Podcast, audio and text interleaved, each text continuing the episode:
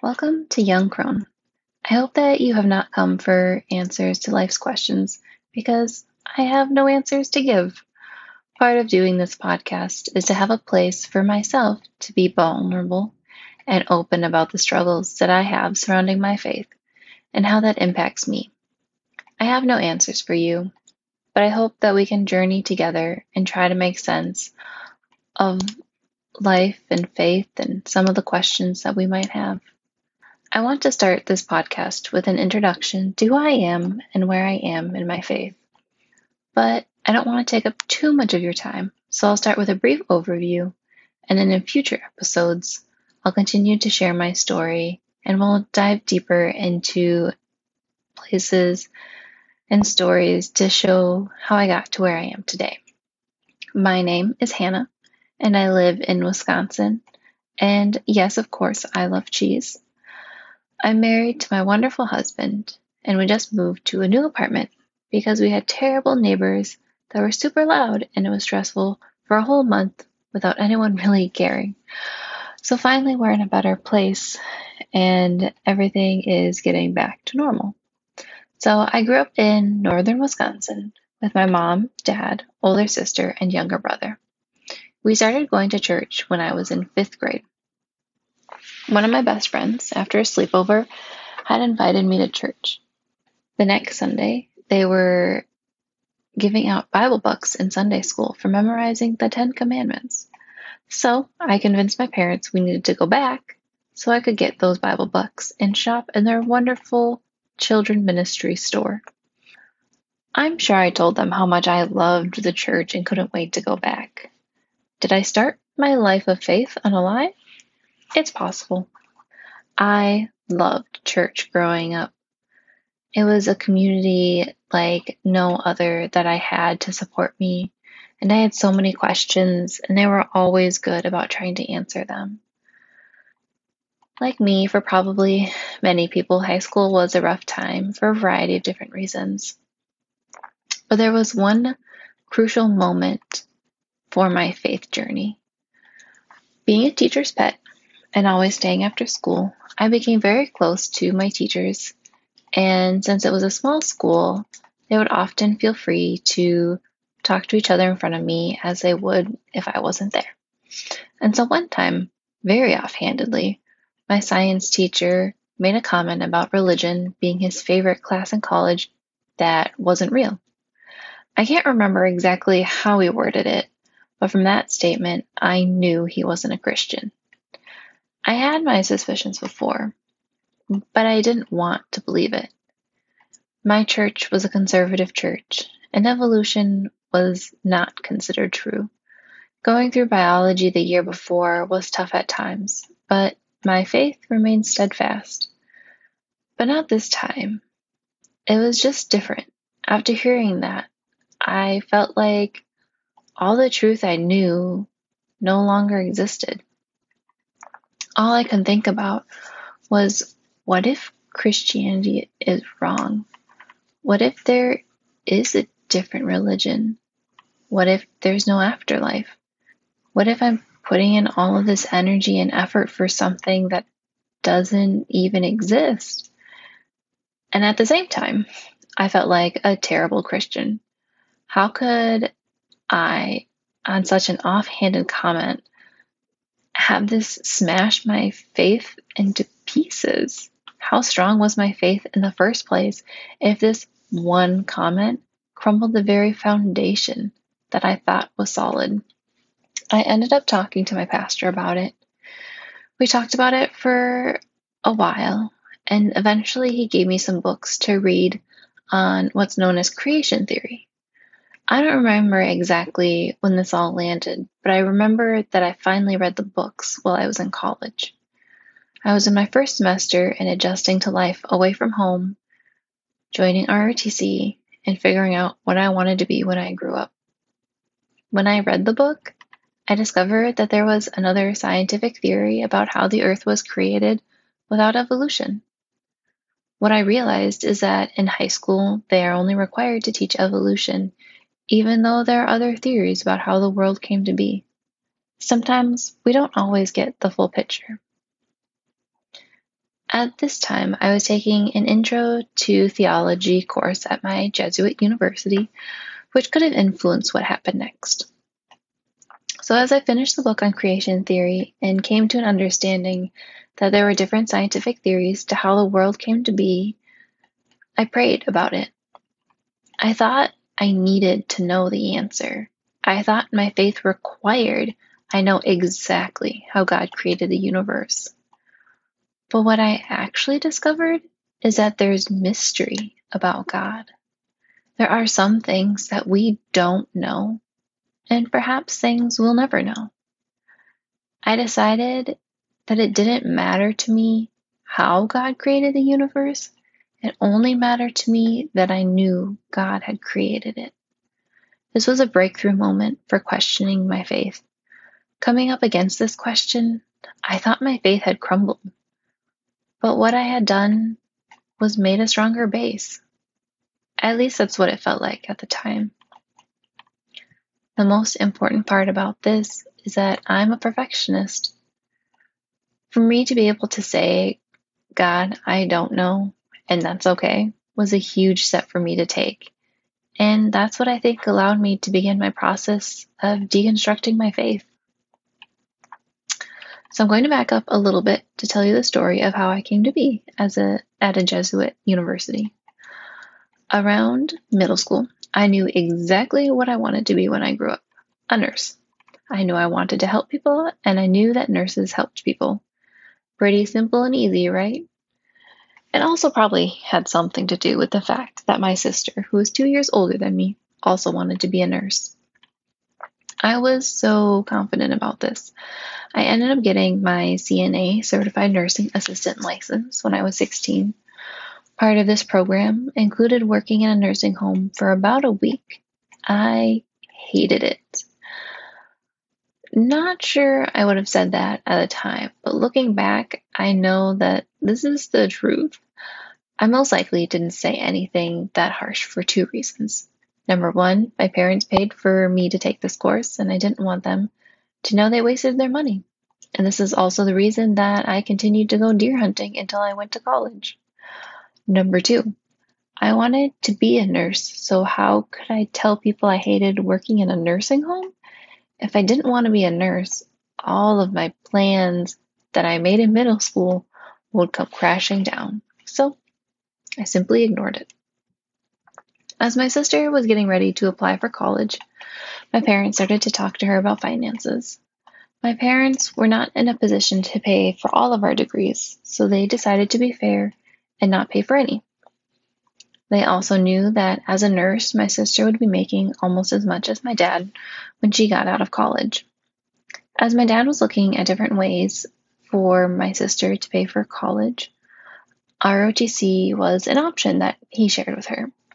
This really wasn't my sister's kind of thing, but I fell in love with the idea.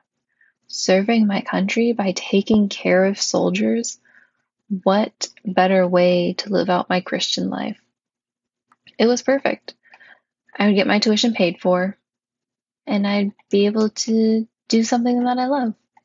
Fast forward to my junior year, right before summer vacation, I had two teachers that I was really close with ask me the same question within a week. And it was, What if you don't want to be a nurse? And I was terrified what if I don't want to be a nurse? What if I don't want to be a nurse? That quickly turned into I don't want to be a nurse. The entirety of my summer and most of my senior year was spent trying to figure out what my life would be now. I had a wide range of ideas engineer, teacher, psychologist, occupational therapist. But the bigger question do I still want to do ROTC? Being an officer in the military is much different than being a nurse in the military. After dragging my dad to about half a dozen colleges and talking with different people about careers and majors they offered, I decided to still apply for the ROTC scholarship. I could always turn it down if I wanted. I applied for the Navy and the Army, and I told them my major would be engineering.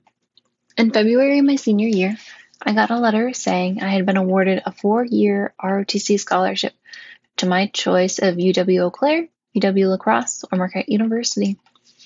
As Marquette was the only one that had engineering as an option, and due to the extra scholarship Marquette was able to offer, I decided to go to Marquette University. My freshman year, I started out as an engineering student. I enjoyed most of my classes. Some of them were really challenging and some were fun. But about a month in, I decided this was not what I wanted to do with the rest of my life. The only problem was that I was required to graduate in four years because of the scholarship I had. At the end of the semester, I knew I had to change my major. And kind of on a whim, I changed it to psychology. I wasn't sure what path I was heading down, but I did feel better. Then in my second semester, I was in my second theology class. I loved it, and the professor was amazing and quickly became one of my favorite professors at Marquette. For this class, we had to write a paper. The professor knew that I was an ROTC and encouraged me to include that in my writing. So I ended up reading a chaplain's memoir for this paper. Reading the book, it felt like there were different aspects from careers that I had been considering all rolled up into one. Was God speaking through this book and trying to tell me something? Hopefully, because I sure listened. I found out what it took to become a chaplain and added on theology as my second major. I graduated and was awarded an educational delay by the Army, which meant I was off to seminary to start my Master's of Divinity. To be a chaplain in the military, you have to be endorsed. This means that a religious group that the Army approves says you are qualified to be a chaplain. There are many different Christian denominations on the list of endorsers.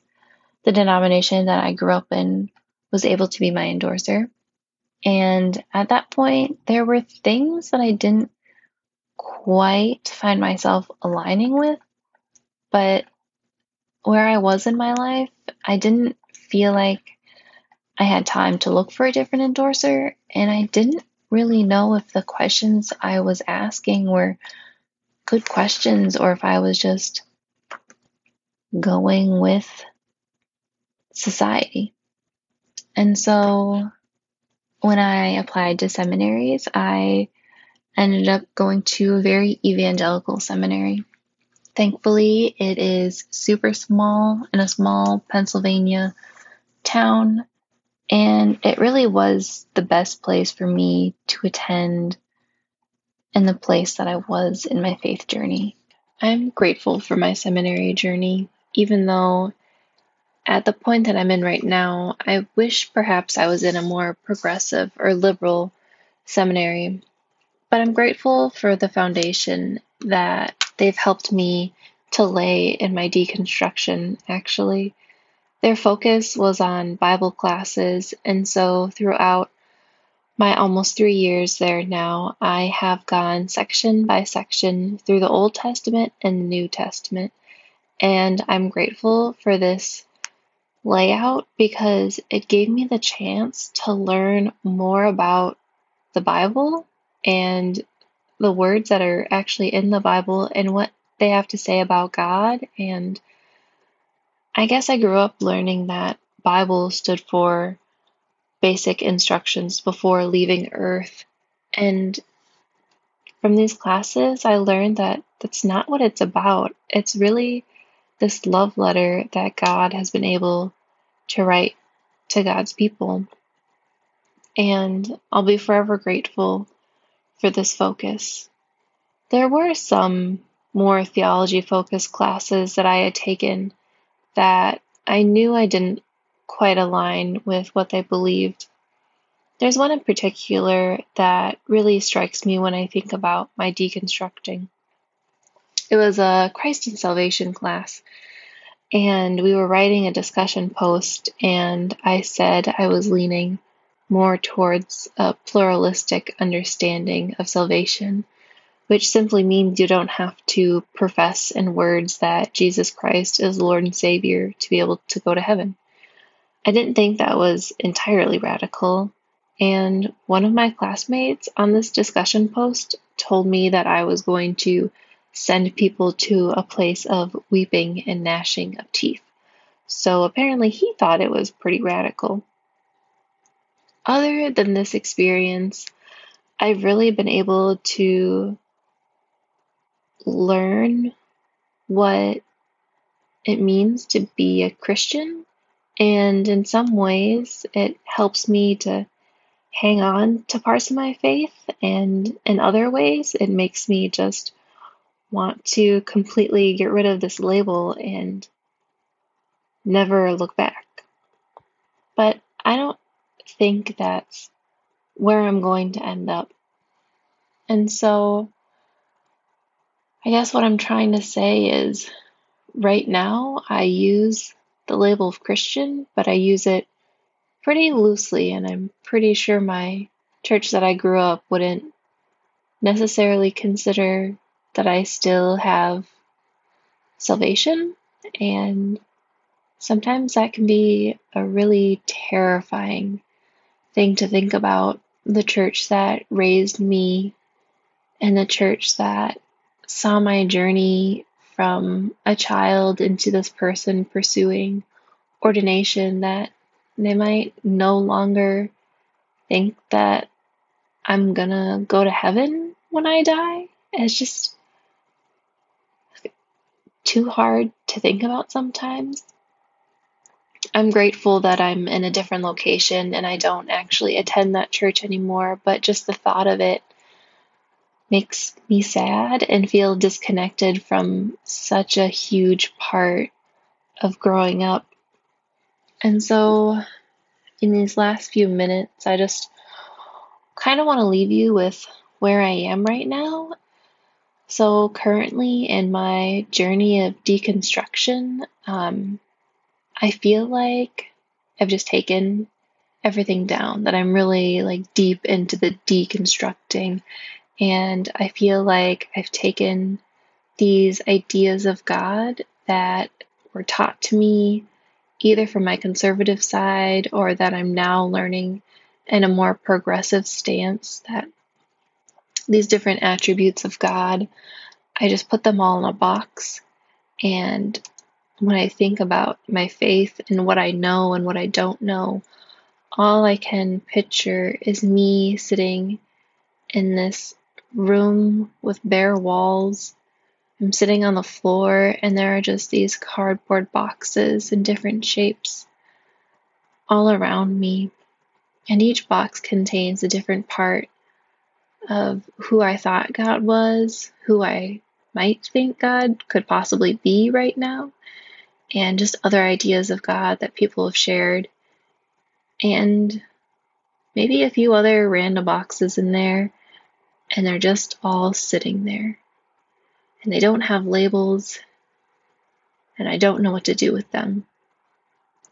And I just want to let you know that if you've been there or if you are there, that you're not alone and it can feel really terrifying, especially when this is supposed to be my whole life.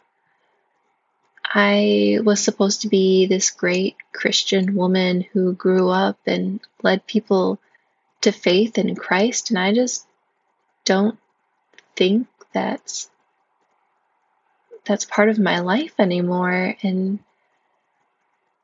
it just seems crazy to even say those words out loud especially in my position as a minister. I'm a minister in a training at a church right now Thankfully, it's a very progressive church, and I feel more at home there. But even in my calling to be a chaplain in the Army, I'm probably six months away from moving from a chaplain candidate to a full fledged chaplain. And sometimes I wonder if they knew the thoughts that were in my head about not knowing who God is, if they'd even want me to be their chaplain anymore, if I'm even qualified to be a chaplain.